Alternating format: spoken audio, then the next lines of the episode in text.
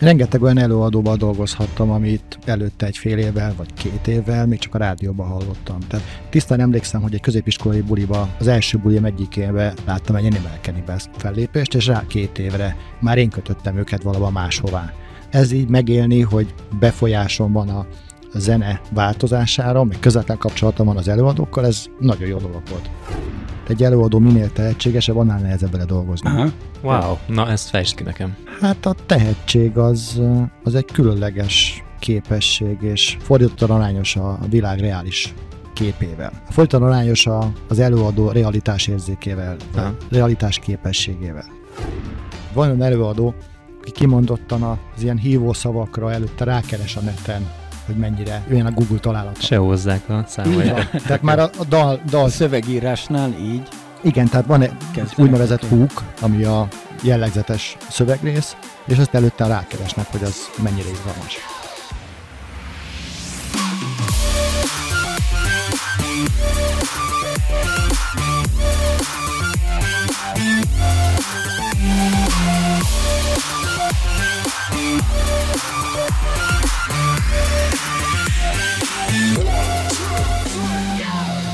Sziasztok, kedves Business Boys Podcast hallgatók! Az egyik legnagyobb hazai zenei kiadó és menedzsment ügynökség a Gold Record ügyvezetőjével, alapítójával és tulajdonosával Molnár Gáborral ülünk itt most az asztalnál. Virág Attila van velem, Mester Tomit pedig otthon hagytuk, nem tudott most jönni, de eh, Gábor helyettesíti őt. A Gold Record 1990-es alapítás óta számtalan országos hírű zenekart és művészt képviselt, jelenleg a hazai zenei piac olyan ismert nevei tartoznak hozzá, mint a By Alex és a Slap, a Beavers, a Caramel, a Blaha Louisiana, a Margaret Island, az Irigy Hónaj Mirigy, a Brains, vagy az X-Factor sztárjai, mint Opitz Barbie vagy Manuel. Ezek százezres milliós nézettségű klippekkel rendelkező előadók folyamatosan a YouTube zenei toplistájának az élén tanyáznak. Ebben az adásban át fogjuk beszélni azt, hogy de mégis hogy jutottunk oda, hogy a YouTube trending vagy az X-faktor féle műsorok ennyire meghatározzák a hazai zeneipar alakulását és önmagában a közizlést hogy hogyan hatott a koronavírus az iparágra úgy egyáltalán, illetve hogy 2021-ben mit csinál még egy kiadó Magyarországon, vagy milyen tevékenységei tudnak lenni a Gold Recordnak. Gábor első kézben figyelhette, hogy a CD lemezek és a diszkóhaknik időszakából a Spotify és a YouTube vezérelte korszakba léptünk, úgyhogy a legjobb szakavatott szakértőnk van arra, hogy egy kicsit a hazai zeneiparnak az átalakulását megmutassa. Gábor, köszöntünk szépen a Business Boys-ban. Sziasztok, köszönöm a meghívást, meg ezeket a szép szavakat, bárcsak a fele is igaz lenne. Melyik része volt kamu? Hát, hogy én mindent láttam, meg mindent értek, sőt, minél többet vagyok benne, annál kevésbé értem az egészet. Ez egy érdekes dolog, és majd erről mindenképpen fogunk beszélni, de hogy annyira durván változik és átalakul ez a piac, hogy pont az is járt a fejemben, hogy te, aki 20 valahány éve benne vagy és alakítod valamilyen módon, neked nagyon sokszor kellett szemléletmódot váltani, hiszen amiket ilyen paradigmának vettünk a zenében, vagy a a kiadásban, vagy a koncertezésben, azok nem tudom, 5-10 évente megváltoznak. Azt gondolom, én ezt nagyon élvezem, mert az egyik mondás, amit szoktam használni, és nem én találtam ki, csak használom, az, hogy a könnyű zene a fiatalok által van működtetve, és akkor működik jól egy könnyűzenével foglalkozó cég, hogyha a fiatalokat elérjük. Én 45 múltam, szimpatikus dolog azt mondani, hogy fiatal vagyok, tehát talán ez a nagyszülők szempontjából működik, de hogy nem az én közönségem az, aki, és nem az én ízlésem az, aki most a könnyűzenét formálja, mi már csak használjuk. És a, a könnyűzene új irányait azt a fiatalokon keresztül lehet megtalálni, és őket kell elérni, hogy ez sikeres legyen, és ez egy feladat egy ilyen cégnek, hogy folyamatosan tudjunk nekik szólni. És ráadásul nektek újból meg kell tanulni azokat a technológiai trendeket, meg újdonságokat, amiket nagyon nagy részt Amerikából vezérel most a zenei ipar, tehát nektek nagyon képben kell lenni az, hogy mi működik. Hogy kerültél te ebbe a körforgásba? Mondjuk 97 környékén járhatunk időben, vagy előtte is esetleg már ez szerepet töltött az életedben a zene? Előtte is, engem a rendezvények vonzottak be. Én középiskolában Kaposváron diákvezető voltam, és lehetőség volt rendezvényeket szervezni az ottani iskola aulájába, amit nagyon élveztem, és rengeteg sikerélményt adott, és amikor dönteni kellett a továbbtanulásra, akkor két célom volt, hogy Budapestre akartam jönni, mert tudtam, hogy itt van egy pesgés, másrészt pedig rendezvény szervezéssel akartam foglalkozni. Most ilyen tanulási lehetőség nem volt, úgyhogy üzemszervező mérnök lettem a Bánki Műszaki Főiskolán. Lényeg, hogy legyen benne valami szervezés. Így van, és itt végeztem el a sulit, és első év végén én a Republikhoz elmentem gyakorlat Az ügynökséghez, marketing ügynökséghez. Nem, ez a Republik zenekarhoz. Ja, a zenekarhoz. Nem tudom, hogy akkor volt már Republik ügynökség, de zenekar biztos volt. Ez a Száják is madár elő, előtti év volt, és sikerült velük még mint menedzserasszisztensként végélni az arénákat, meg ezeket a koncerteket. Tehát akkor, akkor ott tartunk 90-94 középiskola, és 94-től 97-ig 97-ben jöttem föl Peste, és akkor itt kezdtem el dolgozni.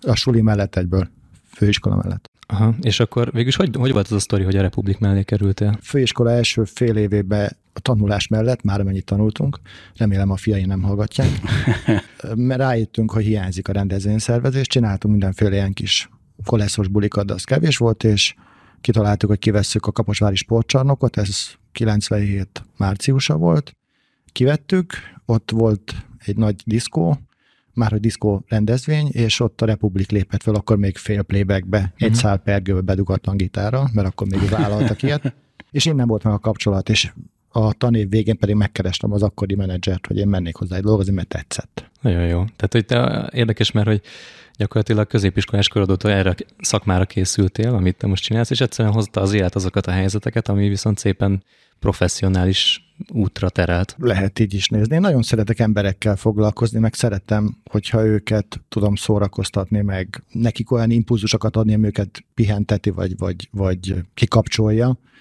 és hogy valahogy ezen a pályán mozgok már x száz éve. De, de bocsánat, akkor a, a koleszos buliktól eljutottatok oda, hogy Kaposváron egy, nem tudom, több száz fős vagy? Há, ezer, kettő, ezelőtt. Bukó volt, tehát, hogy természetesen nem értem meg, és szerencsére sikerült forrást találni rá, de édesapámék azért egy, szerintem egy lábon egy infarktust kihortak, hogy mi kivettünk egy sportcsarnokot 19 évesen.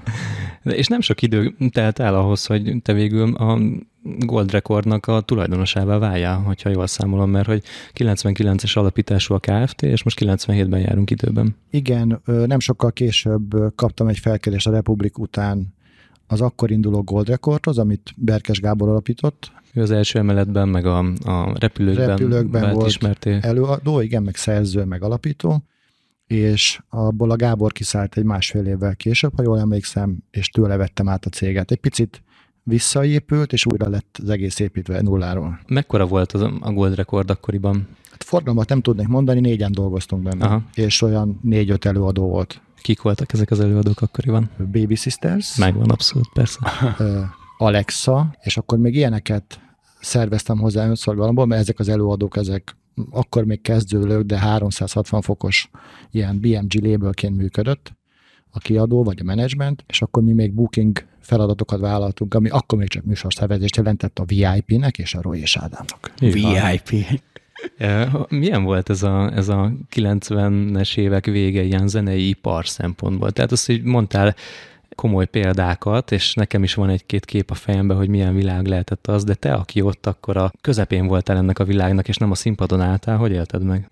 Megszépíti biztos a, az idő a, a történéseket. Én azt gondolom, hogy nagyon élveztem, meg nagyon menő volt, ha lehet ilyen slanget használni beszélgetés közben. Rengeteg olyan előadóval dolgozhattam, amit előtte egy fél évvel vagy két évvel még csak a rádióban hallottam. Tehát tisztán emlékszem, hogy egy középiskolai buliba, az első bulim egyikébe Kaposváron, a Munkácsi Mihály gimnáziumban láttam egy Animal fellépést, és rá két évre már én kötöttem őket valahol máshová. Tehát ez így megélni, hogy befolyásom van a, a zene változására, meg közvetlen kapcsolatom van az előadókkal, ez nagyon jó dolog volt. De ugyanakkor meg, meg voltak olyan sztorik, kvázi az őskorból, hogy hogy a VIP zenekar hívott, hogy nem tudnak átmenni a Dunán, és kiderült, hogy ott van elrepedve a térkép, és nem látták, hogy ott nem híd van, csak egy kompát kellő, és éjjel kettő van. Tehát, hogy ezek manapság nem fordulnak elő, ezek akkor infók alapján működő dolgok. Ez az a világ volt, ami, ha jól emlékszem, hogy, hogy ilyen fél playback, playback alapon játszottak az előadók, vagy játszottak idézőjelben, és akár egy este néhány négy-öt bulit is bevállaltak azok, akik kicsit energikusabbak voltak. Lehet, hogy szép de úgy, úgy emlékszem, hogy augusztus 20-án volt olyan fiesta, ahol 6 vagy 7 fellépés volt egy nap, és a 20 héten volt 20 fellépés. Ez a Fiesta zenekar? Azt a Fiesta együttes, igen. Azt a mindent, ez kemény volt. Ez a korszak volt a CD lemezeknek, meg a maxi CD-knek, a, meg az E plusz TV-nek, meg ezeknek a, az időszak, nagyon más kifejezések talán, meg a kazetta, tehát ezek olyan dolgok, amik nem, hát, 2000-es években született valaki maxi, nem is tud. Maxi CD-t postázunk megrendelőknek, hogy játszák. Emlékszem, hogy lufis borítékot kellett vásárolni, és külön be kellett regisztrálni a postához, hogy annyi mennyiségű maxi CD ment ki, hogy nem is annyira szerettek minket annak idején, gondolom. Ezt csináltátok akkor, hogy így juttattátok el a, a művészeiteket a különböző Ez a promóció egyik, promóció egyik része volt, így van. Aha.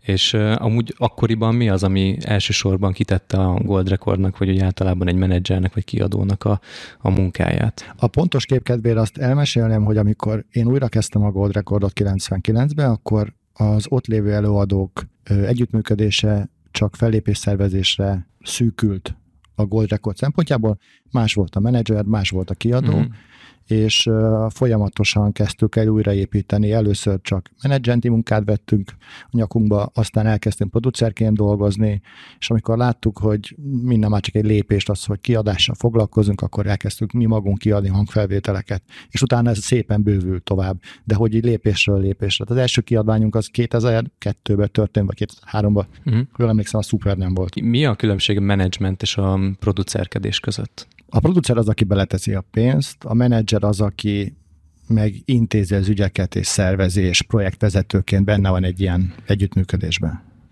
Egy interjúban hallottam egy jó mondatot, szerint, hogy nincsen túl sok káros szenvedélyed, de az, hogy beleteszel pénzt, vagy pénzt, pénzt teszel már zenekarokba, az annak számít. Igen, ez a feleségem mondása volt, de most már együtt él ezzel, úgyhogy...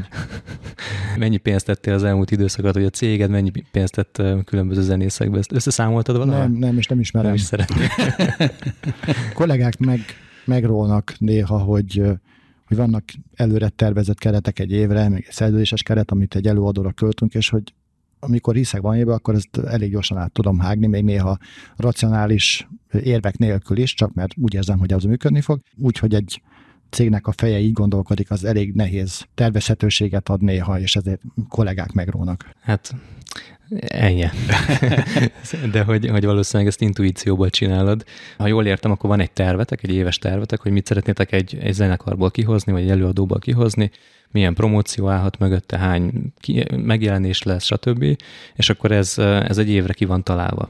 Így van. Még előtte visszatérnék az intuícióra, hogy ami nekem nagy tanulság volt így az én körömön belül, hogy biztos más szakmában is van. Én nem nagyon dolgoztam nagyon más szakmában, de nálunk azért nagyon magas a megérzés, ráérzés, szakmai tapasztalat felhasználása, és nekem sok idő kellett, 6-8-10 év, amíg, amíg eljutottam addig, hogy hogyha jön egy dal, amit meghallgatok, vagy jön egy érzés a videoklipről, akkor ott az első intu- intuícióra hallgassak, mert rá kellett jönnöm, hogy ezt a céget, amit össze, összeraktam, ezt ebből az intuíciókból raktam össze. Több zenész a mai napig mondja, hogy figyú, ha neked nem tetszik, mutasd meg másnak a cégnél, meg nem érdekel más véleménye, én így érzem, és ez így fog működni. És valamennyire, ez nem száz százalék, de valamennyire azt mutatja a cégem fejlődése, hogy ez, ez így megvan. Visszatérve a tervekre, többféle tervet készítünk, van céges terv, bevételi terv, fellépések kapcsán lévő terv, és minden egyes előadóra külön van bontva költségvetés, a ráköltésre, meg az elvárt célokra sőt, bizonyos előadó szint fölött már a fellépéseket is előző év, október megtervezzük, hogy jövő évben nagyobb városokba milyen helyszíneken, hányszor, mikor lépünk föl. Tehát elég sok terv van, amennyire szerintem kívül ez nem látszik, eléggé tudatosan meg kell tervezni. Nézegettük, hogy milyen árbevétele van a cégednek, és majd beszélgetünk arról, hogy hogyan sikerült 2019-ről 2020-ra megfelezni az árbevétel, de majd de, de itt azért komoly számokról, tehát 2019-ben 836 millió volt az árbevételetek. Miből tevődik össze egy, egy ilyen menedzsment cégnek, kiadónak az árbevétele? Annyi mindent mondtál most, hogy, hogy így rakjuk egy kicsit össze, hogy hogy, hogy épültek fel. A legfontosabb lába rendezvény szervezés. A bevételnek több mint a 70%-a ebből jön. A legtöbb kollega is ezzel foglalkozik. Ez mit jelent, hogy koncertet szerveztek az előadóitoknak? Így van. Tehát az összes nálunk lévő szerződött előadónak az összes fellépését mi szervezzük, különböző szinteken. Tehát van a DJ kapcsán egy DJ felelős, szervező, aki ismeri azt a piacot, klubpiacot, a fesztiválok kapcsán, akik a fesztiválokkal vannak jobban, a fél playback, X-faktoros előadók kapcsán pedig, akik mondjuk a városi rendezvényeket, meg falunapokat, és persze ezekben van átjárás oda-vissza. És akkor hogy működik, hogyha ti oda mentek egy, egy fesztiválhoz, vagy, vagy a, nem tudom, az arénában tartotok egy karamell koncertet, akkor a jegybevétel, meg, meg, meg a szervezésnek a bevétele, amit kap az előadó, az, az rajtatok keresztül áramlik, és abból fizetitek ki az előadót, vagy fordítva van? Alapszabály az, hogy minden bevétel hozzánk folyik be, uh-huh. és a meglévő szerződések alapján osztozunk ezeken a bevételekről. A Karamellnél az aréna koncerteket nem is szervezik, azon egy külön menedzser kollega, csak ezt így fontos hozzáfűzni. Jó, jó, oké. Okay. Bocsánat, nekem egy, egy dolog itt nem tiszta, tehát, hogy ti saját szervezésű bulikat, rendezvényeket szerveztek, is, is vagy pedig az a lába is egy, egy valid láb, hogy valaki oda megy, hogy nekem van egy ezer fős helyszínem, és szervezettek ide valamit. E, ez a jellemzőbb, tehát az uh-huh. események nagy része az értékesített esemény, és azoknál az előadóknál, ahol a karrier megkívánja, hogy legyen önálló eseménysorozatot, vállalkozunk. Kivesszük uh-huh. a műfázakat, színházakat, kultúrközpontokat, és akkor és akkor ott van egy eseménysorozat, egy turnét szervezünk. Uh-huh. Amikor egy ilyen turné van, vagy amikor azt mondtad, hogy, hogy belefektettek az előadókba, akkor, akkor ti finanszírozzátok ezeket a dolgokat? Így van. Aha. Így van. És akkor, tehát hogy, hogy, hogy áll fel, most, most próbálom elképzelni, hogy játékkedvérén egy sikeres előadó vagyok, és éppen mondjuk menedzsment céget váltok, szeretnék átjönni hozzátok, akkor eredetileg azt gondoltam, hogy nekem kell fizetni nektek, hogy adjátok ki a dolgaimat, vagy hogy szervezzétek le a buliaimat, és akkor Legyél kérlek sikeres előadó. Hát ez, ez a hozzáállás vezetett ide, hogy sikeres előadó lettem. És ezzel szemben meg azt mondod, hogy ti fektettek pénzt a, az előadóitokba, akkor hogy jön vissza nektek a pénz? Hát, ha te, mint előadó megkeresel minket, akkor nem biztos, hogy minden egyes zeneipari tevékenységével elégedetlen vagy az eddig életednek, uh-huh. meghatározzuk azt, hogy mivel tudunk segíteni. Hogyha most a fellépés szervezésről, szép magyar szóval, a bookingról beszélgetünk, ott megbeszéljük, hogy mi mit tudunk nyújtani, mi, és milyen elvárásaid vannak. Tehát, ha te szeretnél egy önálló turnét, akkor ennek mi felvázoljuk a kockázatát, megtérülését, esetleg milyen szponzorációt vagy támogatást tudunk hozzá, hozzáadni, és fölteszünk el lehetőséget, hogy ezt egy ilyen bevétellel tudjuk megcsinálni. Ennyit tudsz rajta keresni, de általában a művésznek az a fontosabb, hogy milyen sót tud hozzátenni, mert hogy a só elég sokba kerül, és innen indul a beszélgetés, hogy neki megfelelő, nem megfelelő, plusz milyen kapcsolatrendszerrel tudunk egyéb fellépéseket hozni, mert a legnagyobb előadóknak is, tehát Ruzsa Magdi, Karamel, Majka, nem tudom, ott is a fellépések jelentős része, több mint a fele, az eladott esemény. Tehát nagyon kevés, sajnos Magyarországon elég alacsony a jegybevételes események száma, és a menedzsmentet meg ráálltak arra, hogy, hogy inkább értékesítik az eseményeket. Ez egy fix ár, hogy majkát nem tudom, ennyi millióért lehet elhozni. Így van, így van. És egyébként, hogyha most visszatérve a, a sikeres zenei pályafutásomhoz, én oda megyek hozzátok, és azt mondom, hogy egy turnét szeretném, hogy leszervezzetek nekem. Mennyi pénz marad nálam? Hány százalék marad nálam? Mert vagytok ti, vannak a különböző szervezők. A végén úgy arányaiban mennyi, hány százalék lehet a bevételből, ami a nálam marad? forgalomból? Mondjuk igen. Hát hogyha messziről kezdjük el, akkor Magyarországon Európában egy magasabb áfa, kultúráfa, 27 százalék, ezért most így több zeneipari szövetséggel küzdünk, hogy csökkentsük ezt 5%-ra. Uh-huh. Ez legyen ez a 27 százalék. Főleg így a koronavírus után gondolom azért ennek örülne mindenki. Megpörgetni a piacot nagyon. Uh-huh. Aztán van egy 9 százalékos szerzőjogdíj, amit a szerzők kapnak meg. Itt sem menni bele mélyebben, tehát ha az adott előadó maga a szerző, és akkor is be kell fizetni a 9%-át, amit levonás után visszakap. De évvégén vagy valahogy így nem? Tehát ez hát nem, annyira későn nem, de visszakap. Ez különböző országokban meg kivonható a közös kezelés Tehát minél többet van, hogyha én írtam a saját számaimat, akkor nekem folyamatosan jön vissza a 9% Egyrészt igen, másrészt, ha még te szervezed, akkor be is kell fizetni. Tehát, hogy a 27 fölött elmegy egyből a 9 százalék, ami belemegy a 18 százalék ilyen-olyan terhelés, és aztán visszakapod annak a csökkentését. Aha. 5 körül van a jegyterjesztési díj, és még valamit kifelejtettem de hát így is már körülbelül 50%-nál vagyunk, tehát minden adott jegyből kb. 50% jut a menedzsmenthez. Aha. Innen bomlik tovább, hogy, hogy marketingköltség, helyszínbérlet, produkció. És mivel, hogy a helyszínbérlet, marketingköltség, produkció az standard összeg, ezért a, a bevételtől függetlenül ugyanaz összeg, ezért minél többet adunk el egy egyből, annál több marad művésznél, meg nálunk. Van egy nulla pont, és a fölött pedig osztozkodunk. Ha százalékra vagytok kíváncsiak, a költségek levonása után, ha csak műsorszervezést, turnészervezést vállalunk egy előadón, akkor az ilyen 10 és 25 százalék között van előadótól és kockázattól függően. Uh-huh és ez tud nőni, hogyha, hogyha sokkal több van, tehát investálni kell klippekbe, egyebek, tehát ha már komplex együttműködés, akkor ez nagyobb. Az azért érdekes, ugye, mert hogy mondtad a Majkát, meg társéget, és akkor folyamatosan ilyen 10 milliós díjak repkednek, vagy nem tudom, sok milliós díjak repkednek egy fesztiválos fellépésért, ahol egyrészt nekik ki kell fizetni egy baromi nagy csapatot, aki, aki az egész mögött működik, ha jól sejtem, és akkor azért olyan nagyon sok a végén, vagy olyan százalékosan sok, úgy látszik, mégsem marad az előadók zsebében. Mi nagyobb egy produkció, annál többe kerül a teljes stáb. Én azt látom, hogy bizonyos előadóknál le kell menni olyan helyszínre is fellépni, ahol kicsi közönség jön el, de elvárja a közönség ugyanazt a sót lásd, mint mondjuk a EFOT fesztiválon, és egy-egy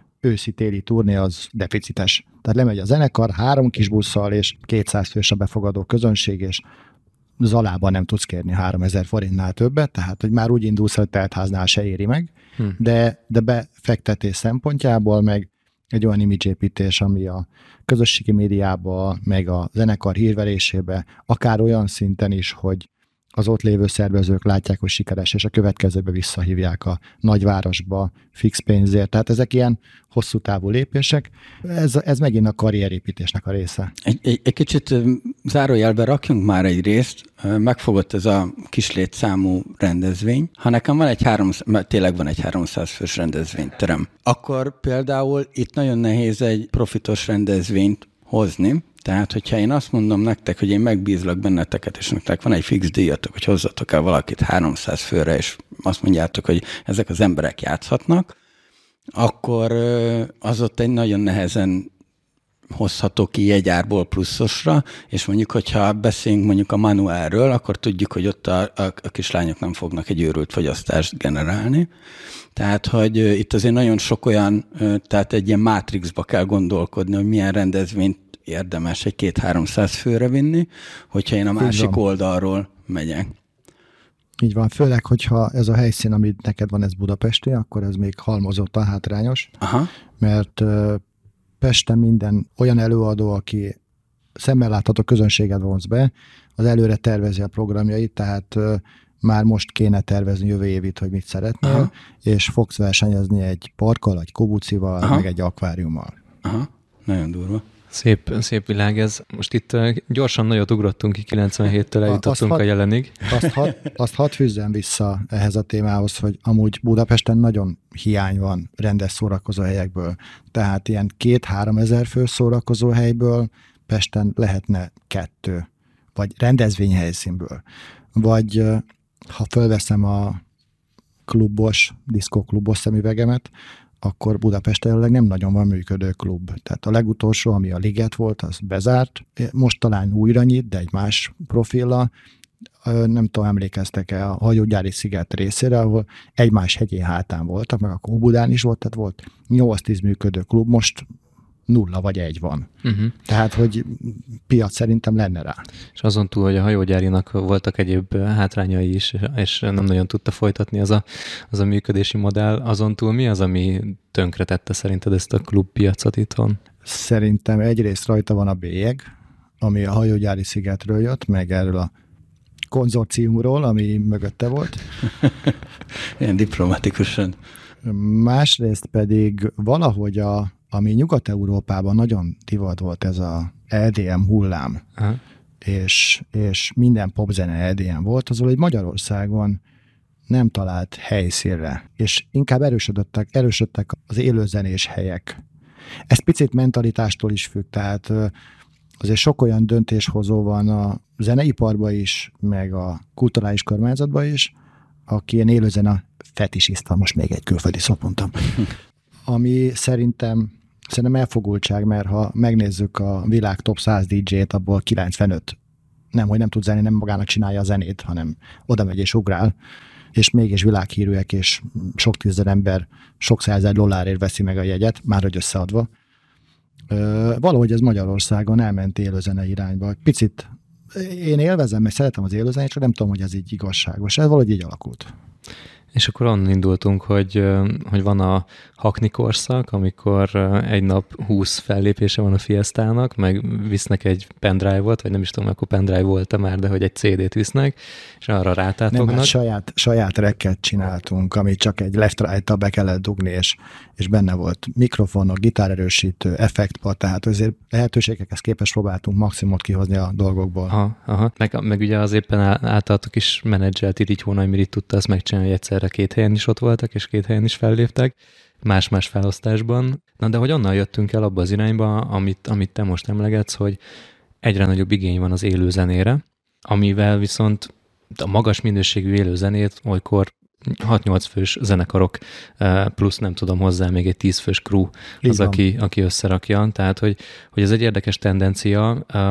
Ez a magyar közízlésnek az eredménye, hogy inkább ezt szeretjük hallgatni, mint azt, hogy egy DJ áldogál és belekiabálja, hogy let's go a mikrofonba? Hát a magyar közízlésre csak annyit, hogy eh, szerintem egy legmeghatározóbb, ízlésformálóbb média az a Dáridó volt később, Superbuli, ami ami Házbuli Attilával. 2000-es években, annak már csak a hullámai, ami 2000-es években olyan szinten átformált a könnyű zenét, hogy csak az működött, aki szerepelt ebben a műsorban. Mert hogy a Dáridó és Superbully az egy nagyon erős felületű előjátszó, bejátszó médium volt, és könnyebben kerültél be akkor a Danubiusba, később a Klassz FM-be, hogyha már azt látta a szerkesztő, hogy volt a háromszor a lajcsinál, és ott sikered volt.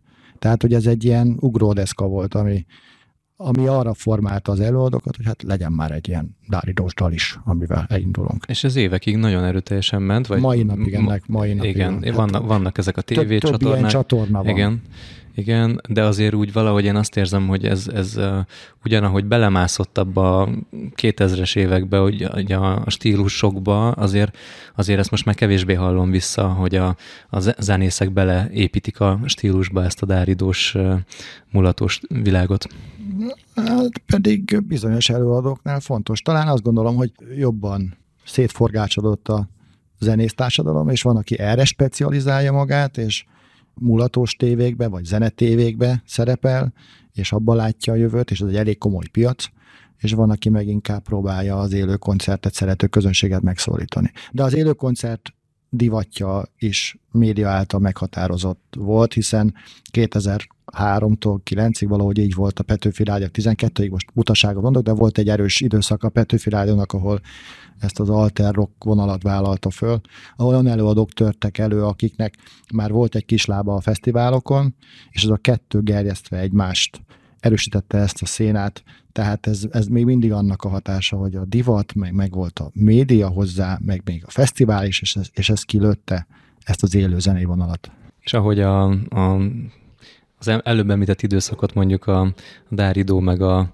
meg ezek az ilyen mulatos dolgok határozták meg, meg a rádió, meg a Petőfi Rádió. Ez eszemben most azt látjuk, hogy mondjuk a YouTube, a YouTube Trending, vagy a Spotify-nak a különböző toplistái, ezek azok, amik igazából alakítják a közizlést, meg még egy-két műsor, amikről majd mindjárt beszélgetünk, de hogy hogy, hogy alakult az át szerinted, hogy, hogy ennyire ezek felé a technológiai termékek felé csoportosult a, a, a közizlésnek, a zenei stílusnak a, a befolyásolása? Ez egyrészt alakult a média fejlődésébe, technológia fejlődésébe, vagy te is mondtad, az emberek egyre inkább minden fogyasztanak tartalmat, másrészt alakult abból, hogy most már négy éve megszűnt az utolsó olyan kereskedő rádió, aki játszott új zenét, és azóta nem történt magyar sláger. Talán egy-kettő véletlenszerűen, de az a sláger, ezt megint csak nem én mondtam, hanem más alatt, az a sláger definíció, hogy, hogy ha játszák a lagziba, akkor az sláger, és most nem egy 20 éves, hanem mondjuk egy két éves dalt mondok, akkor az elér egy olyan lakossági szélességet, ahol mondjuk a lagzi tipikusan az, hogy minden korosztálynak meg kell, hogy feleljen, és ha odáig eljut, akkor az valóban sláger. Ezt tényleg ebben mérik, hogy, hogy akkor egy sláger, hogyha a vidéki ezt én lagzin? Mond, ezt én mondtam. Ez ne, nem egy esi mértékegység, ezt, ezt tapasztalatban mondom, tehát volt olyan Honey Bistel például a legnagyobb hős, ha. hogy rá egy évre kolléganő mondta, hogy volt lagzin, és Jézus Mária is, már ott is azt játszák. Szuper, akkor meg vagyunk, sláger. jók vagyunk. és, és eltűnt, eltűnt a rádió, nincs a tudatos zenetanítás, slágertanítás lehetősége meg a zeneiparnak, hanem ahogy mondjuk egy szerkesztőn keresztül elmentél hozzá, tudtad az ízlését, tudtad a gondolkodását, a rádió és akkor arra próbáltál beletenni egy dalt. Ez most nincs, most bele kell ereszteni a hetente 60-80 ezer megjelenő új dal közé, ami aztán vagy eljut az emberekhez, vagy nem, és különböző Spotify és YouTube motorokra vagyunk bízva, és néha döbbenetes, hogy nem tudjuk, hogy mitől működik, és mitől nem. Meg a TikTokra, tehát én ott is nagyon sok új, ö, új zenét látok. TikTok nagyon fontos irányvonal. Én nem látom még azt, hogy a TikTokon jelentős magyar zene épült volna fel. Arra jó, amit a beszélgetés elején mondtam, hogy a fiatal réteget jól le lehet érni, de egy pár hónapos felmérés alapján olyan két millió használják a TikTokot, aminek 80%-a 18 év alatti.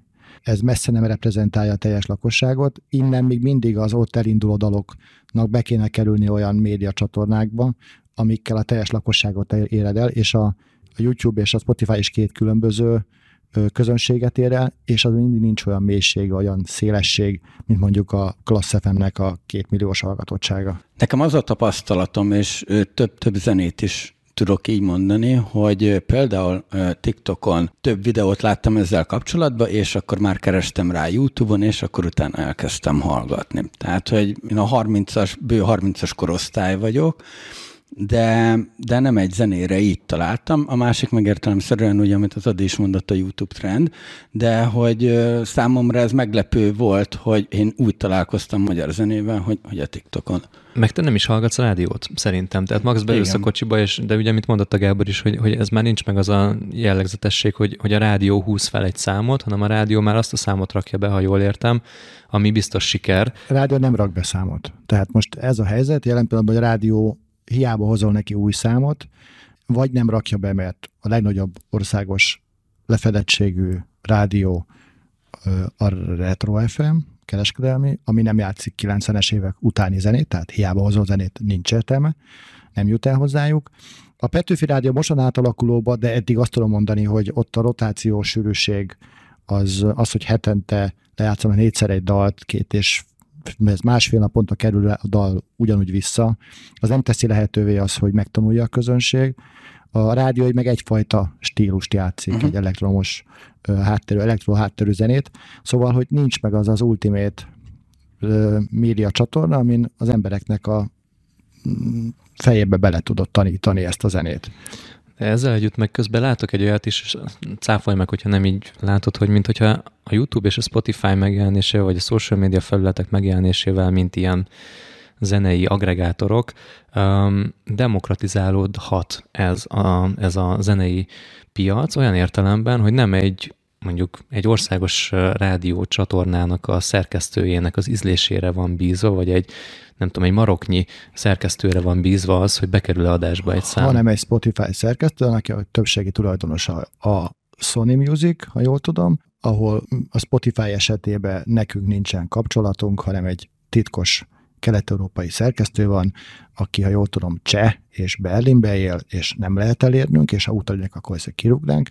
És ugyanegy egy ismerősöm, aki egy kis kiadónál dolgozik Londonba, fölmegy két emelettel feljebb, és ott a YouTube-nak a központja, és együtt ebédelnek. És ha én írok a YouTube supportnak úgy, hogy mi keves olyan kiadó vagyunk Magyarországon, hogy közvetlen YouTube szerződésünk van, két-három hétre válaszolnak. Okay, Tehát, hogy olyan... ez, ez minden csak nem, nem demokratikus. De egy olyan dolgot mondasz, hogy te, aki egyébként egy erős szereplője vagy a hazai zenei piacnak, te azt várnád el, hogy te tudjál oda menni egy, egy rádiós szerkesztőhöz, hogy itt van ez a szám, ez az, ami tuti, és ez az, amit jó lenne, hogyha tudnátok játszani. Mert a network alapján ez, ez lenne a régi működésnek az elve, nem? Akkor máshogy árnyalom.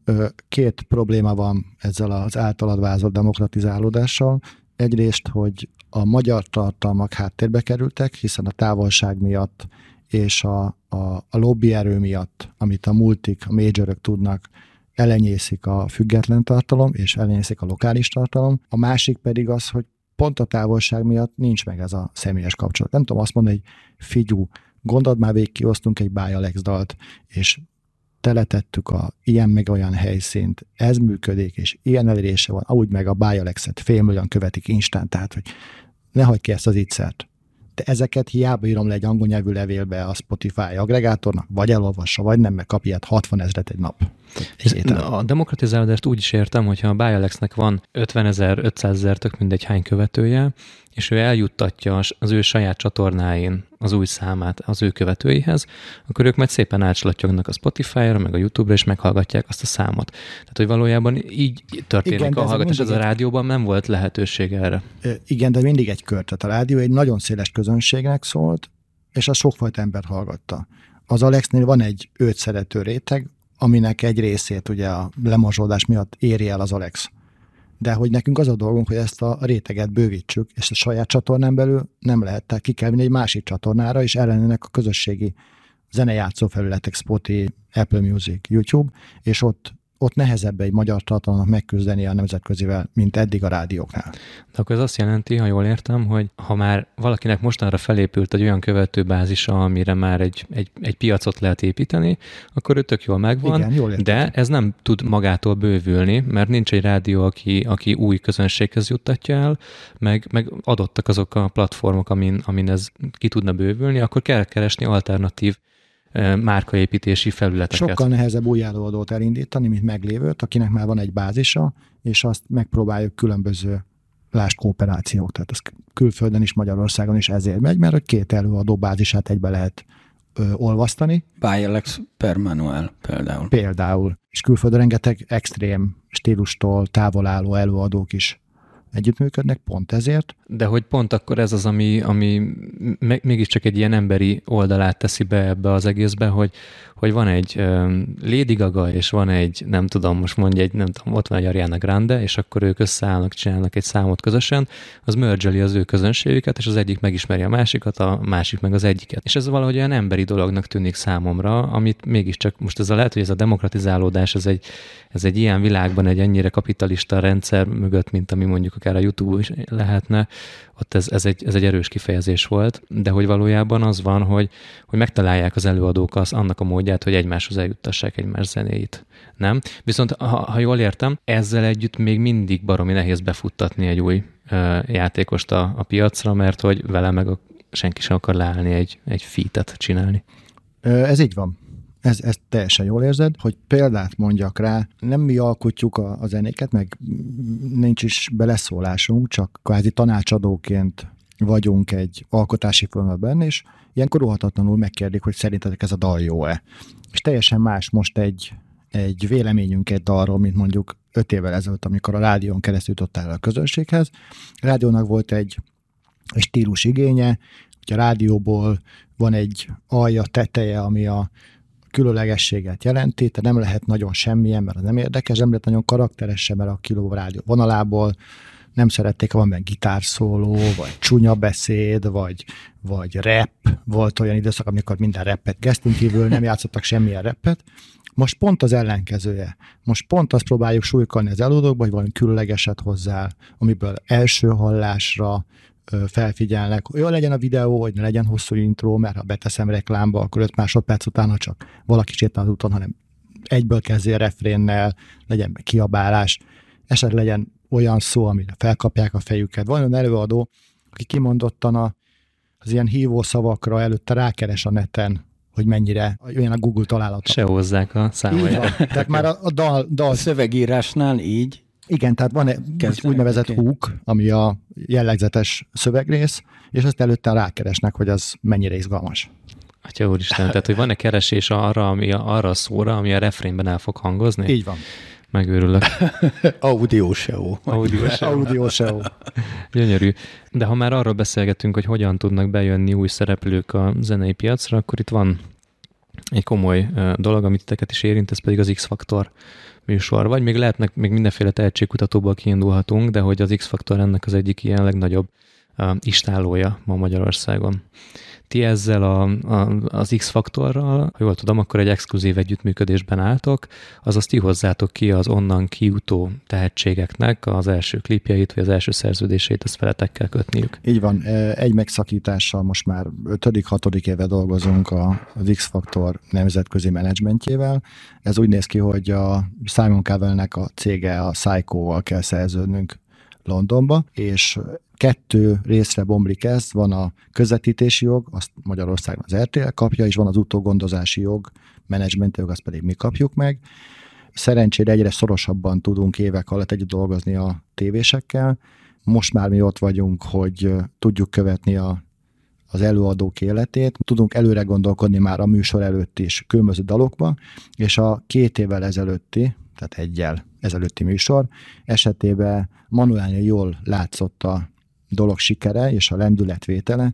Minden egyes dal, amivel kijött a műsorban, már klip volt aznap este és mi előtte héten, vagy előtte két héttel összeraktuk a dalt, összeraktuk a klippet, és ahogy elhangzott, akkor már volt indítva, és már kim volt a Spotify-on, és már volt a TikTokon, és ezt minden előadó megcsináltuk. Idén szeretnénk ezt, ha adja lehetőség az előadóknak, akár többel is eljátszani. Atya a világ. Tehát így gyakorlatilag, ha én ebből most jól érzékelem, akkor ez már egy ilyen eleve elrendeltetett sikeresség, vagy, vagy győzelem az X-faktorban annak, aki nem, ezt megkapja. Nem, az előadó kell hozzá. Azt értem, de hogy már az elején, elején azt látjátok, hogy, hogy valaki óriási tehetség, vagy nagyon jó a hangja, vagy nagyon piacképes lesz, és már amikor zajlik a verseny, akkor megkapja ezt a fajta instant utógondozást, ami nyilvánvalóan befolyásolja azt, hogy majd mennyien szavaznak rá. Igazából felerősítitek. Tehát, hogy egyébként én ezt néztem, Igen. és a Manuel egy, egy nagyon jó példa, bár sokan meglepődnek rajta, főleg a hallgatók közül, hogy én szerettem a Manuelt, és ez nekem szembe is jött, hogy a YouTube-on már utána ott voltak a, a, a klippek folyamatosan, de az tény, hogy és ez a saját érzésem és tapasztalatom, hogy ez egy ilyen érződött rajta, hogy, hogy igen, mi az, hogy már holnap kint van a klip. Tehát, hogy ez egy, ahogy az Adi mondta, ez egy, ez egy ilyen felerősített, és ez egy versenyelőnyt is jelenthetett neki.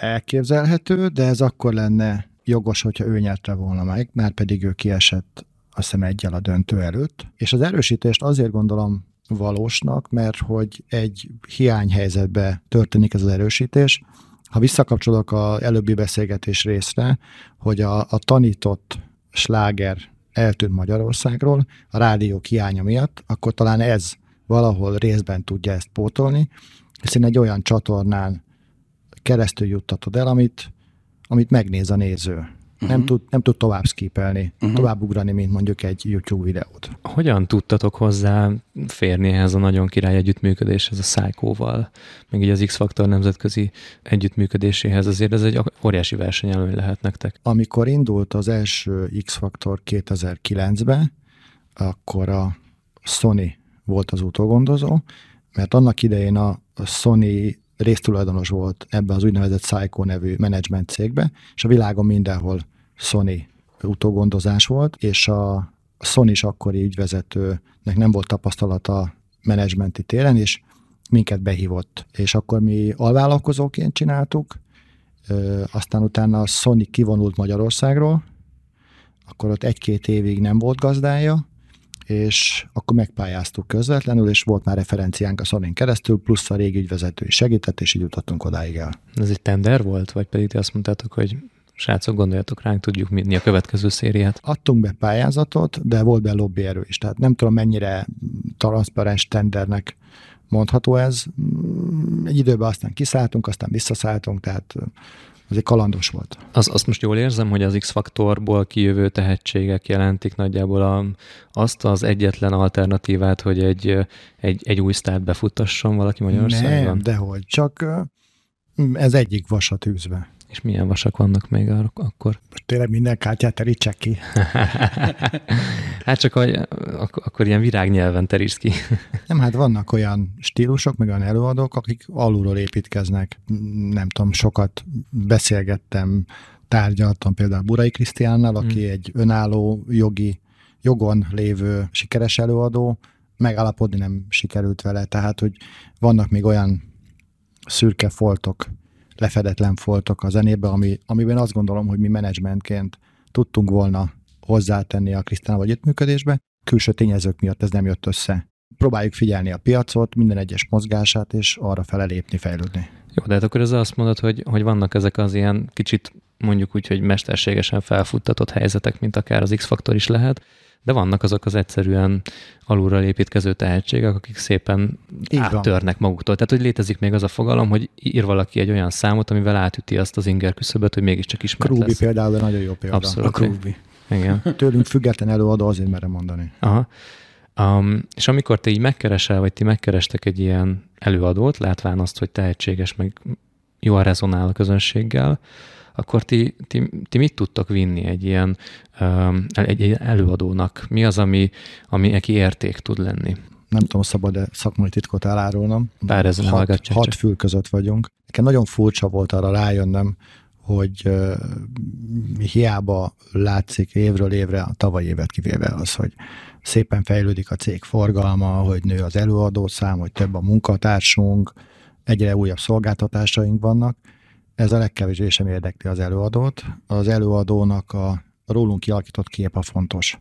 Ha leülök tárgyalni egy új előadóval, akkor ő az alapján dönt, hogy az ő környezete, vagy akár ő mit gondol rólunk, és nem nézi meg az optent, hogy milyen volt a fejlődésünk, és ami még fontos, hogy mit gondol rólam. Ez egy ilyen furcsa dolog, hogy picit ilyen egyszemélyű döntés, de hogy, de hogy a legtöbb cég Magyarországon ilyen zeneipari cég, vagy lehet, hogy kis cég, azokat én nem ismerem, az a, az a vezetőtől függ, és hogyha bennünk elkezd bízni az előadó, akkor, akkor az már egy fél siker. Még akkor is összejöhet, hogy nem jön létre a szerződés, de hogy enélkül nem ülünk le tárgyalni, hogyha ne látná azt az előadó, hogy bízik bennünk. Ez tök érdekes, mert egyébként a, a, az Optenen én megnéztem a, a ti céges pénzügyi helyzeteteket, és ugye 2016-ban volt egy ilyen 422 milliós árbevétel, amit 2019-re meg is dupláztatok. Nyilván a 20-as évről majd beszélünk egy kicsit később. Ez egy iszonyatos fejlődés, ez egy, tehát megduplázni egy 400 milliós árbevétel, tehát ez, ez nem egy kis feladat. Köszönjük. Ez, ez, ez tényleg gratulálok, főleg rendezvényszervezés, mert én is nyilván kis amatőrként én benne vagyok, de hát én látom azt, hogy Jézus szerelmére. És akkor még nem beszélünk a, a lehet olyat mondani, hogy, hogy vagy, vagy ez mennyire valid, hogy azért a, ezeknek a úgymond sztároknak, vagy ismert zenészeknek azért vannak ilyen egyedi flúgjaik, vagy egy, egyedi olyan dolgaik, amikkel azért ki kell elégítenetek. A, do- a dolog jó értelmébe véve. Abszolút, abszolút. Tehát, hogy biztos vannak olyanok, akikkel nehezebb dolgozni, valakivel könnyebb do- együtt dolgozni. Tehát, hogy azért ez egy, ez egy nagy feladat. Egy csomó nektek. axiomát pufogtatok már el, a következő az lesz, hogy egy előadó minél tehetségesebb, annál nehezebb vele dolgozni. Aha. Wow, na ezt fejtsd ki nekem. Hát a tehetség az, az egy különleges képesség, és fordított, fordított arányos a világ reális képével. A, a fordított arányos a, az előadó realitás érzékével, vagy ha. realitás képességével. Tehát valamit, valami többlet, abból az, azzal jár, hogy valami kevesebb a másik Így oldal. öreg, öreg fejjel csusszantam rá a történelem olvasás, és egyre több ilyen töri részt olvasok, és Petőfiről volt egy hosszabb ilyen eszé, ahol ahol azt ecsetelték, hogy a világ legkiállhatatlanabb embere volt. Tehát az összes, az akkori honvédelmi vezetővel, miniszterrel összeveszett, elküldte őket a melegebb éghajlatra, szó szerint, és többször felmondott és visszaadta a rangjelzését, tehát hogy viszont Petőfi egy óriás tehetség volt, csak emberként nehéz. Uh-huh. Hát meg a őt követő költői garnitúra is egy olyan hír évben állt, hogy, hogy nem túl könnyű emberek, meg, meg a másik oldalon egy csomó olyan defektel rendelkeztek, ami miatt nem nagyon lehetett velük együtt élni, de ez most már kicsit történelem, de hogy ez akkor valószínűleg megvan a jelenkorban is. Meg. Ö, olyan harangkötél vastagságú idegeinek kell lenni az embernek, hogy ez működjön, de működik. Szép, szép szakmát választottál. De akkor igazából azt egy konklúziónként le tudjuk vonni, hogy a számok nem érdeklik az előadókat, mert hogyha megnézzük az optent, hogy ugye, amit te is azok mondtál, a számok nem. Az, azok a számok nem, hanem inkább egy kicsit ilyen, számok. ilyen szubjektívebb dolgok, hogy a falon már nem a lemezek vannak kint, hanem hogy ennek a zenésznek YouTube-on ilyen lejátszást csináltatok, vagy hogy... Nagyon érzékeny ö, termékünk van el szoktam mondani, ha más műsorban hallották, akkor elnézést, hogy még fiatal menedzserkorban találkoztam egy ismerősömmel, akivel csak koleszba voltunk együtt, és ő közben játékkal foglalkozott, játék nagykebben dolgozott, és mondta, hogy Gábor, milyen jó, hogy te híres emberekkel dolgozol, hogy mennyire menő lehet, és kérdeztem, hogy neked a játék mackó visszabeszél, hogy nem akarom, hogy eladj. Mert hogy nekünk meg kell győznünk az előadót, hogy eladhassuk. Hát picit persze túlzás, de hogy mi nekünk egy, egy érzelmi töltettel lévő termékünk van, és egyrészt ez egy alkotás, másrészt pedig termékként kezelnünk, és mi a kettő ütköző pontján vagyunk. Hogy mondjak példát, egy technikai leírásnál, egy koncertnél elküldünk egy catering leírást, hogy milyen fogyasztást szeretne a művész. A művész elvárja, hogy legyen cukormentes energiaital. A megrendelő azt mondja, hogy kifizetek ennyi százer forintot. Hát a ló rúgja meg, hát vegyen már magának. Tehát ez a ütköző pont, és közben el kell magyarázni, hogy ott vannak, mert délután kettőtől beállnak, este lép föl nyolckor, tizenegykor, éjfélkor indul el, egész napban, menjen ki a büfébe venni, vagy hozzá el melegül, vagy hozza magával. Tehát, hogy ez oda-vissza működik, mi ütköző pont, ebbe a helyzetbe ütköző ponton vagyunk, de az alkotás részeknél is. Fú. Szép, szép. Sok érzékeny emberrel dolgoztak akkor együtt. A... És helyenként azt hiszem, hogy mi is egyre érzékenyebbek vagyunk. tehát, tehát lassan már egy ilyen békítő testületet is létrehozhatnátok, tehát annyi helyzetet kell pacifikálnotok, hogy fú, nem szeretnék azokra az e-mailekre, meg telefonokra, meg beszélgetésekre gondolni, amit, amit ti csinálhattok. Egy általam nagyon tisztelt hangmérnök, zenei producer kollega, Szakos Krisztián mondta azt, hogy az önmunkának 70% a pszichológia és 30% a zene. az szép. Remélem jól idéztem. Szép. Uh, még egy nagyon picit szeretnék a, az ilyen pénzügyek környékén lógni, hogy, hogy most azt látom a YouTube világban, hogy ugye akkor tud valaki bekerülni a trendingbe, meg a top listák élére, hogy egy nagyon profi videóklippel jelentkezik jellemzően, mondjuk. Nem. Akkor, akkor nem kell hozzá. Nem kell hozzá? Nem. Mert hogy az, pont ez az, amit nem értek, hogy az én időmben, amikor még zenéltem, akkor ugye semmi pénzünk nem volt arra, hogy egy videoklipet csináljunk, most meg milliós büdzséjű uh, videoklipek mennek ki, és gyakorlatilag ez lett. is, nem. Hát ha nem, akkor nem nézel a YouTube trendinget, sajnos nem olyan előadók vannak túlnyomó többségben, akik igényes minőségi tartalmat ö, hoznak létre, tisztelt a kivételnek. Egyrészt nem értjük a YouTube trending működését. Bizonyos előadóink nagyon szép induló számokat hoznak, és nem kerülnek be, bizonyosak pedig a béka feneke alatti számokat hoznak, és bekerülnek. Egyrészt ez számunkra irreálisan nem tudjuk, mi az oka, másrészt meg a legjobb tudomásom szerint egy időszak óta, fél év, egy év, másfél év, YouTube trendingbe hirdetésre is be tudsz kerülni. És hogyha valannak külső forrást szerez adott előadó, és rátesz x ezer millió forintot, akkor az megpörgeti a klippet, és bekerül a trendingbe. Tehát így a nagyon sok indiai és pakisztáni rajongó. Így van. Így születik. és, és, és mi most az elmúlt időszakban azon dolgozunk, hogy, hogy objektív képet próbáljunk festeni a YouTube értékéről, mert sok megrendelő, meg sok döntéshozó azt gondolja, hogy ha azt megnézi két millió, akkor az jó és ez nem feltétlen egyértelmű, hogy attól, mert sokan megnézték, lehet, hogy nagy része pakisztáni, indiai, attól jó. Viszont bizonyos előadók meg ezt tartják nívónak, és akár egyes megrendelők is alapján döntenek, hogy hát de az utolsó számot sokan megnéztek. Viszont nektek az is fontos, ahogy én ezt most tapasztaltam, hogy cégek felé is versenyképesen tudjátok kommunikálni a portékát, az el, előadókat, akik vannak, és tehát hogyha ti köttök egy együttműködést, valamilyen influencer együttműködést egy, egy multival, akkor a multi azt fogja nézni, hogy milyen elérést tud produkálni. És nektek viszont, ha jól értem, akkor teljesebb képet kell nézni, mert nektek mellette meg kell tölteni a parkot is, meg el kell adni valamilyen, nem tudom, merchandising terméket, tehát hogy ti teljes komplexitásában látjátok azt, hogy, hogy, hogy milyen erő van mondjuk egy milliós megnézettség mögött, de hogyha megnézzük ennek a, az éppen mostanában kiforró új lábát, ezt a szponzorációs lábát, ami egyre jobban látható a, a zenészek környékén is, akkor viszont ott mi az, ami még számít ezen túl? Mert hogy csak a szám elég is lehet, nem? Köszönöm, hogy ezt a témát felhoztad, mert hogy nekem az egyik ilyen harcom itt a zeneiparban, hogy, hogy meggyőződésem, hogy a magyar zeneipari szereplők a többi médiában szereplő személyhez képest nincsenek a megfelelő helyen kezelve a szponzorációba, az ilyen influencer marketingbe. Nagyon sokáig a sportolók és egyéb média személyiségek voltak, most bejött ez az influencer vonal, és azt gondolom ugyanolyan értékes, ha talán nem helyenként értékesebb mondjuk egy influencerhez képest egy előadó, aki ö, maga képes közönséget megszólítani zenével. Itt van produktum mögötte, nem csak az, hogy szépen néz ki, vagy, vagy, vagy elég sokat posztol. Nem lebecsülve az influencer mögött is rengeteg produktum és rengeteg munka van, inkább azt mondom, hogy van tehetség, és egy olyan tehetség, ami évszázadok óta az embereket szórakoztatja, az influencer szórakoztatás pedig egy egy-két éves sztori, a zenét pedig már ezer éve használják az emberek kikapcsolódásra.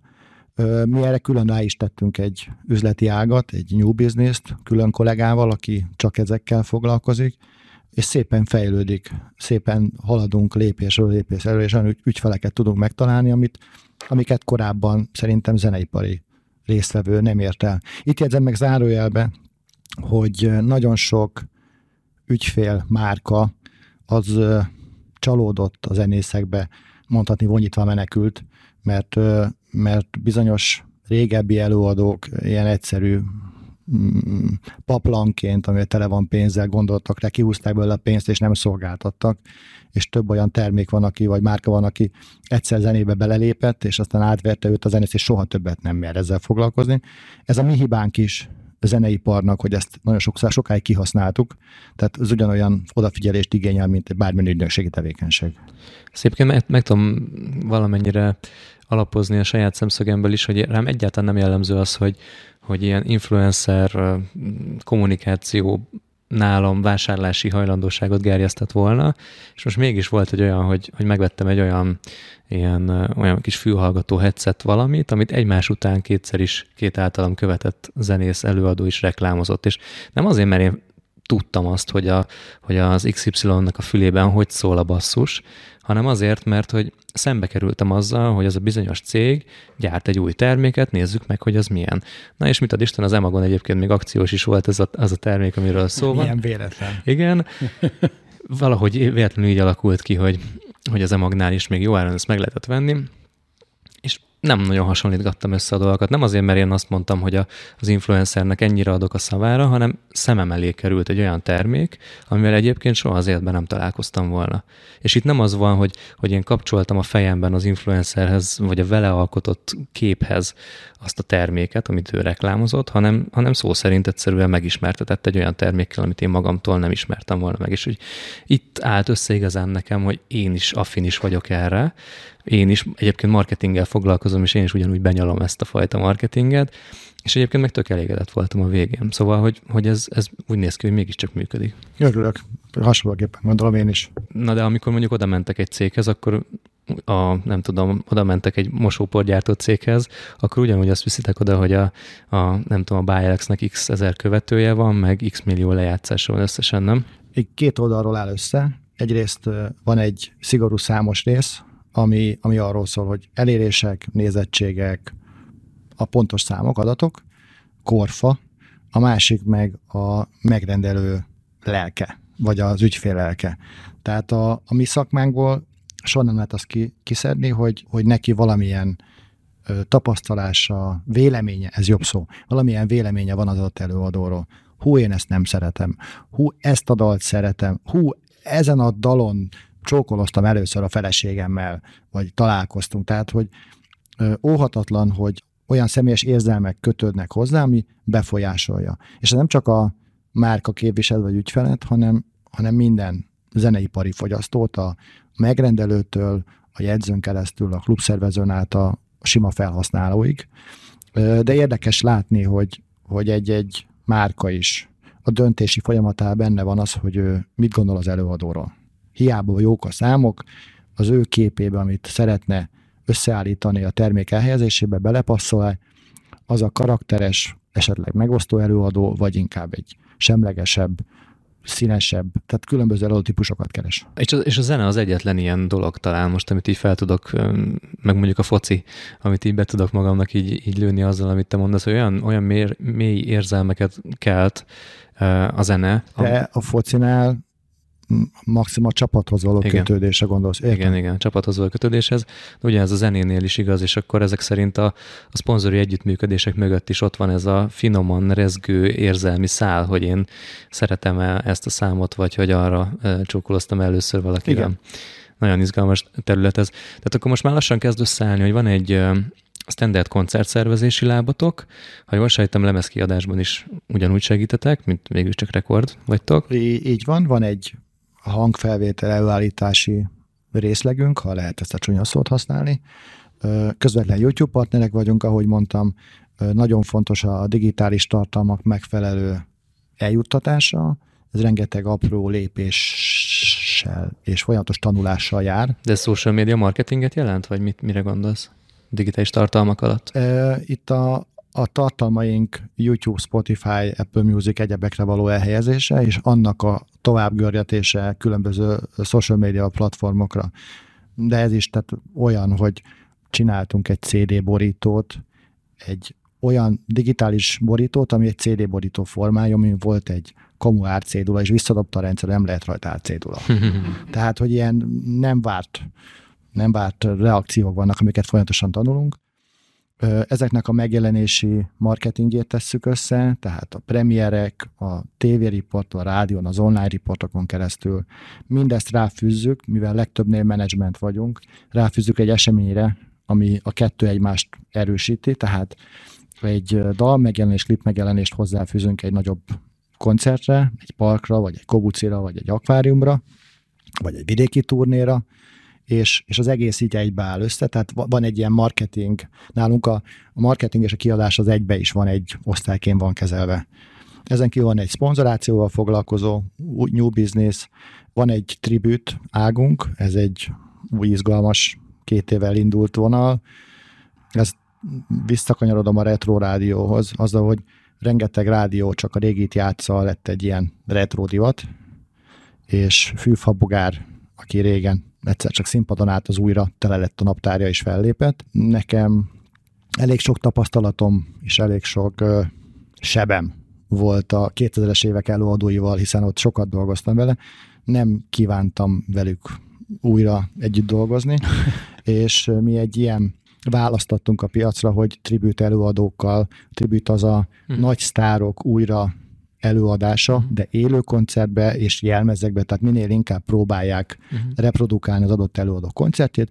Van egy 6-8 előadó, van egy tribute portfóliónk, van egy DJ portfóliónk, van egy pénzügyi osztály, egyre nagyobb teher, most lassan már három fővel kell működnünk, tehát iszonyú bonyolult a rendszer. Aha, hát főleg amikor 800 milliós árbevételt kell ide-oda könyvelgetni. És ha már említettük ezt a 800 milliós 2019-es árbevételt, akkor azért nem lehet elmenni szó nélkül a 2020-as beszámolótok eh, adatai eh, mellett, ami egyébként szintén fantasztikus szám, 400 valahány millió forintos árbevételt csináltatok, de azért ezt nagyon könnyű kiszámolni, hogy egy közel 50 os Kevesebb, mint a fele, igen. Igen, kevesebb, mint a felét értétek el 19-ről 20-ra, ami én azt gondolnám, hogy érzelmileg elég kemény lehet cégvezetőként azt megélni, hogy évről évre növekszel, egyre nagyobb bevétel, egyik évről a másikra több millió forintos árbevételeket realizáltál pluszban, vagy hát a céged, cégetek, és akkor egyszer csak jön egy olyan csapás, ami, ami valószínűleg, most még valószínűleg azon az oldalon vagytok, ahol nem rosszul jöttetek ki ebből,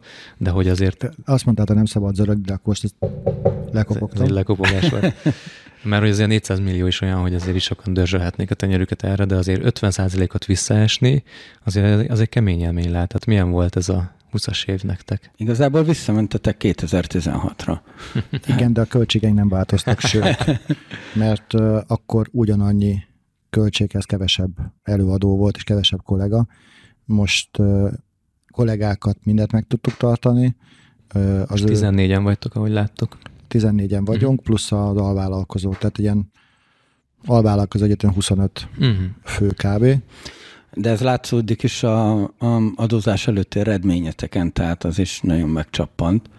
Hát ezzel járt, de ami igazán teher, az a, az előadókkal való együttműködés, a teher jó értelmével, hiszen bevételek kiestek, és a szerződéseink alapján mi vállaltunk költéseket marketing és tartalomgyártó költéseket az előadóknál, ami attól függetlenül nem volt bevétel, attól függetlenül ezt helyre kellett, helyét kellett állnunk ezzel, tehát gyártottuk a videókat, a dalokat, a marketing megjelenéseket, ez, ez mind olyan fontos dolog volt, ami a fizetések, a vállalkozói kötelezettségek mellett a tartalomgyártási kötelezettség ugyanúgy működtek, tehát ezeket mind, sőt,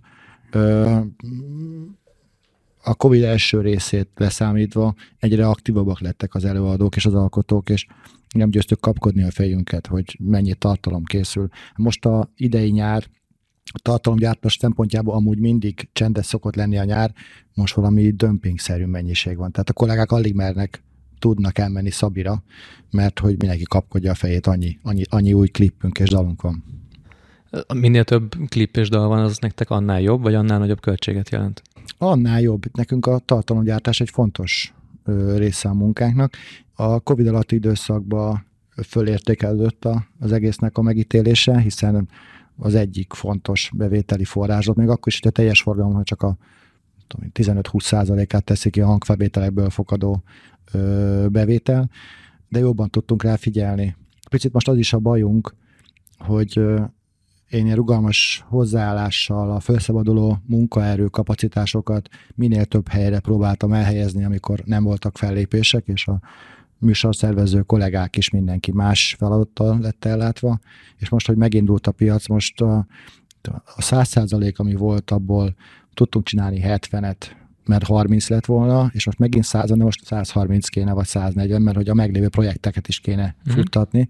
Úgy picit most így a cipőnk mellett rohangálunk, ami szerintem hasznos, csak nem itt terveztük, vagy legalábbis itt terveztük, nem gondoltuk, hogy ez ennyire fel fog pörögni. Ez felgyorsította akkor valójában a ti fejlődéseteket, ha jól értem, mert hogy, hogy volt, egy, volt egy core business, ami nem szűnt meg, csak meg pihent megállt. egy kicsit, Igen. megállt, és ott, ott volt egy csomó tudáskapacitás, amit ti új ö, projekteknek, meg üzletágaknak a felépítésébe fektettetek, amit most már viszont nem akartok visszavenni, mert jól érzitek magatokat velük, de akkor most végig is visszajött mellé a kor tevékenység, a rendezvényszervezés, és akkor most kapkodjátok a fejeteket. Azt képzeljétek el, nekem volt egy régi mm, vágyam, egy csomó tartalmon ülünk, 1800 hangfelvételünk van, ami egy nagy katalógushoz képest nem nagy vagy egy multikatalógushoz képest nem nagy, de ebből több mint 500 videó tartalmas klip, tehát mivel mi egy aránylag későn induló kiadó vagyunk, 2000-es évektől kezdtünk el tartalmat gyártani, akkor már kevésbé volt jellemző a nagy lemez, hanem inkább tűszerűen hangfelvételeket hoztunk ki klippel, és tehát sok az ismert dal a repertoárunkba, hogy ezeket próbáljuk meg, és itt, itt jön az én tervem, próbáljuk meg eljuttatni partnerekhez, márkákhoz, ügyfelekhez, és el létrehoztunk egy kereső felületet, ami arról szól, hogy a 1800 hangfelvételt 8 különböző kategóriába tegeltük be, és kereshetővé tettük, úgy, mint sebesség, kor, hangulat, stílus, magyar nyelv, külföldi nyelv, nőjének. Tehát ha valaki akar egy reklám mellé, vagy egy film mellé egy zenét, és van egy elképzelés, hogy bluesos, magyarul, eső, borongós, nem tudom, akkor erre kijön egy sebességbe tudja állítani a BPM-et ilyen csúszkával, erre kijön egy választás. És, és 1800 zenét végighallgattattam a kollégákkal kétszer. Tehát, hogy nem annyira szerettek. Mert hogy a motor megcsinálása az egy dolog volt, de ennek a összegyűjtése, végighallgatása az egy horror munka. Tehát ez a Covid alatt egy két hónapot levett a cégből. Ja, volt mit csinálni.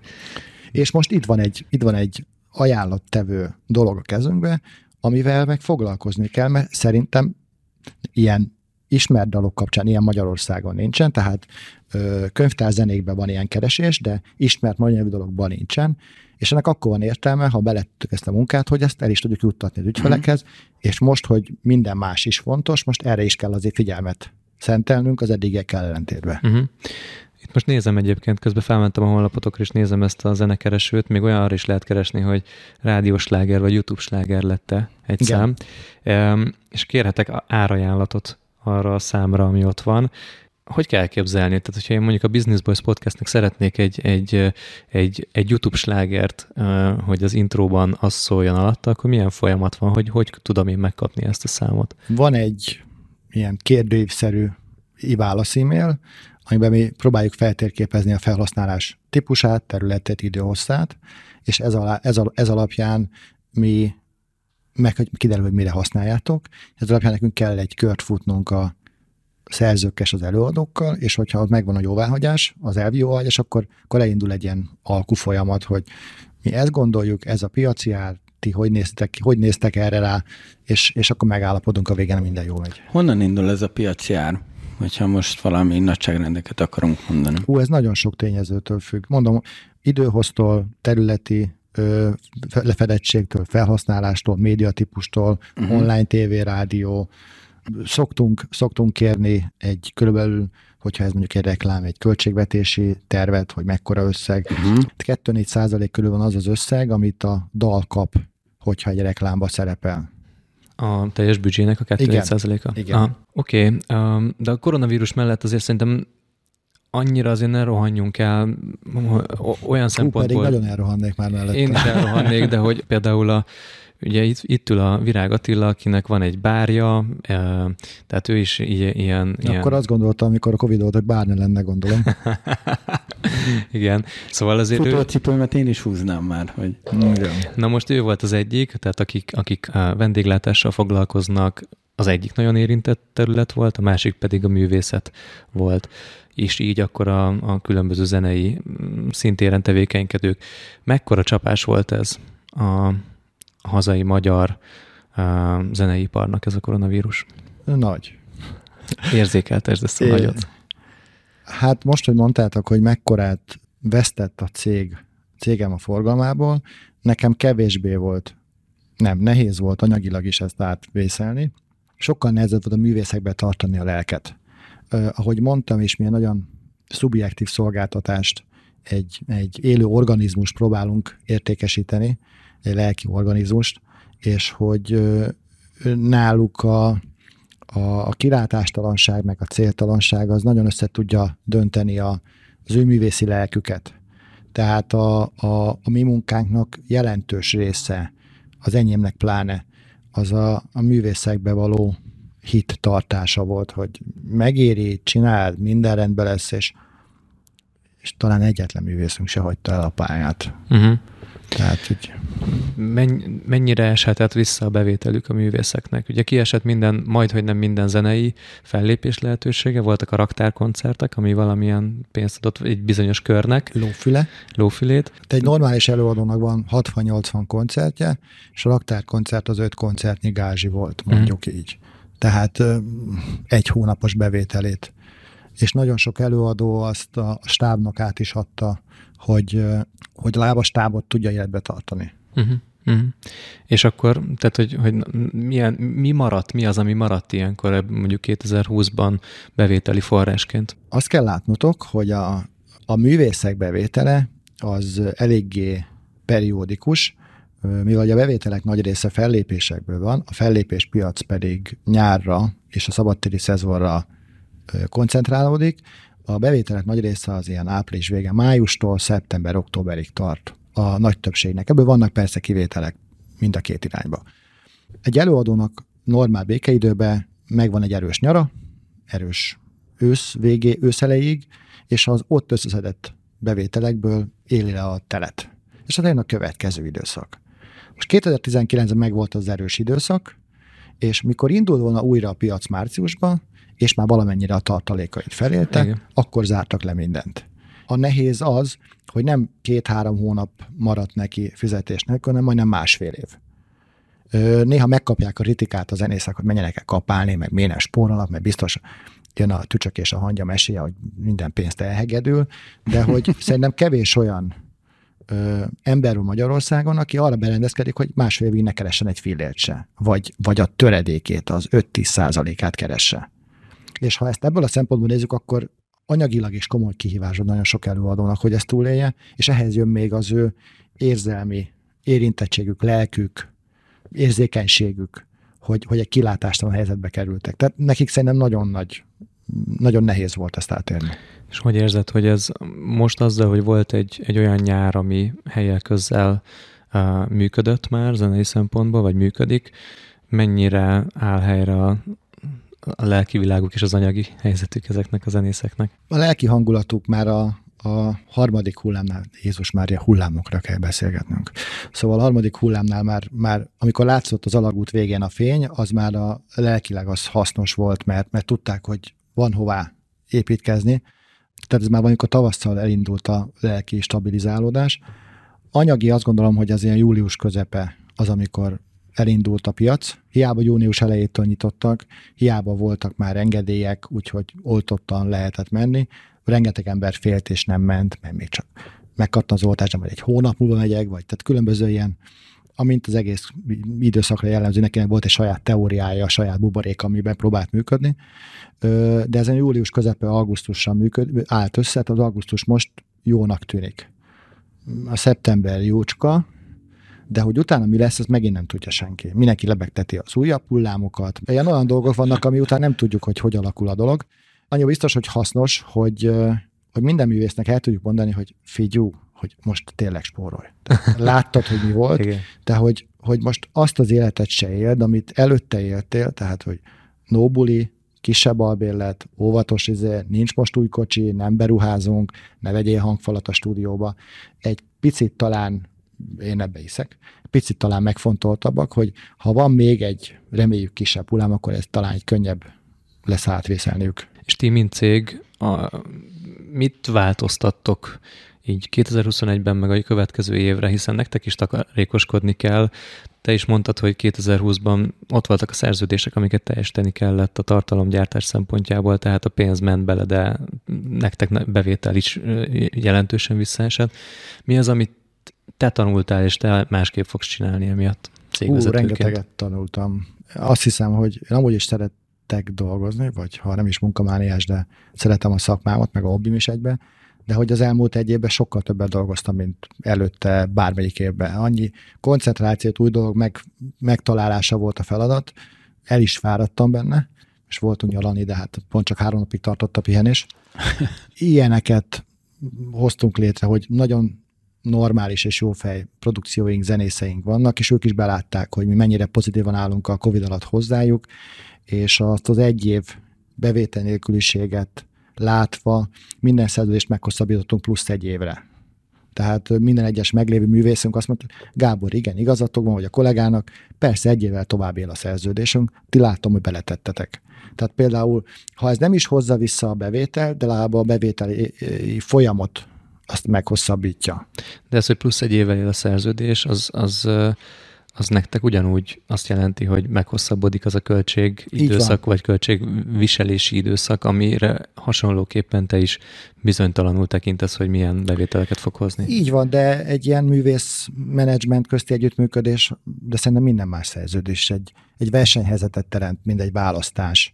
És hogyha ezt a versenyhelyzetet azzal én meg tudom hosszabbítani, és a művész bizalmát ki tudom vívni azzal, hogy én mellette álltam a rosszba, akkor ez mindenképpen egy jó üzenet, meg szerintem gazdaságilag is hasznos. Sokkal erősebb kapocs. Én bízom benne, igen. És mit tanultál még? Annyiból talán sokkal magabiztosabb lettem, hogy ha ezt túléltük, akkor, akkor nem tudom, mi jöhet még, amit ne tudnánk túlélni. Mert hogy, mert hogy konkrétan a teljes piacunk eltűnt egyik pillanatra a másikra. Szoktam mondani példaként, hogyha a pék, péket kirúgják a pékségtől, akkor elmegy máshová dolgozni, de hogy nálunk nem vett senki kenyeret. Tehát hiába volt tudásunk, nem tudom, nekem 20 éves szakmai múltam, a, azt a szakmai múltat nem tudtam pénzét tenni.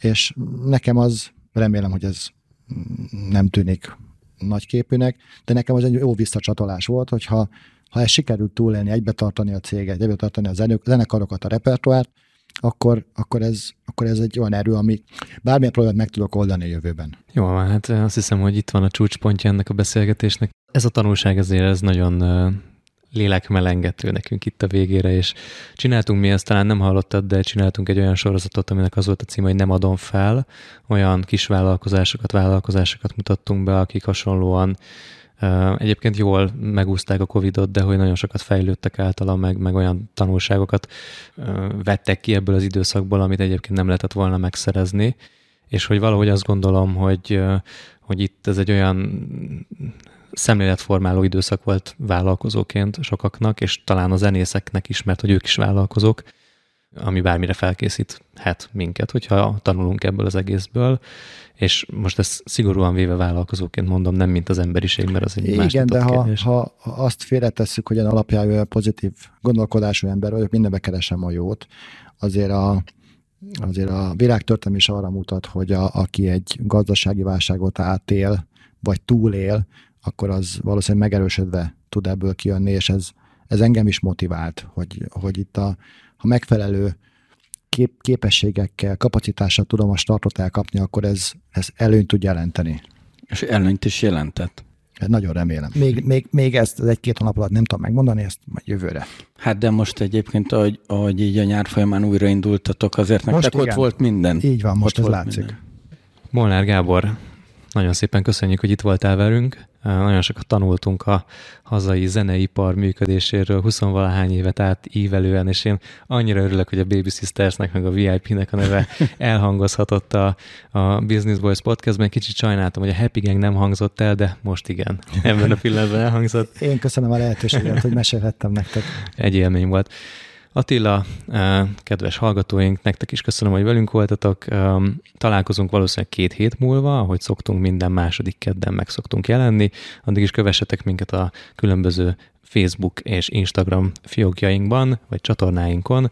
Van nekünk egy remek zárt csoportunk, több mint 3000 vagy közel 3000 vállalkozó vagy vállalkozásra nyitott eh, eh, hallgatónk gyűjtött már össze, úgyhogy kapcsolódjatok be hozzánk, és a beszélgetésekben vegyetek részt, hogyha eddig még nem tettétek. Illetve az új csatorna, A YouTube. Igen, hát mi is elmegyünk az influencer irányba, Gábor, képzeld el, most már volt egy videónk, amit kihoztunk egy ugyanilyen beszélgetésről. Nem biztos, hogy ez lesz amúgy a jövőnk, de hogy maradunk a podcast szemszögéből vizsgálva a világot, de azért lesz képi formátuma is a Business boys így van, úgyhogy segítsetek az első ezer feliratkozót elérni, úgyhogy keressetek minket Business Boys podcast néven a YouTube-on, és Igen. közösen érjük el az ezer feliratkozót. Most, hogy mondtad, hogy ha sztár lennél, akkor fizetnél a szolgáltatásokért, esetleg ezért, ha fizetsz, akkor segítünk. Jó. Köszönjük a lehetőséget, hogy fizethetünk, meg az interjút is. Én is ezért jöttem, köszönöm. Okay. Sziasztok! Sziasztok! Sziasztok!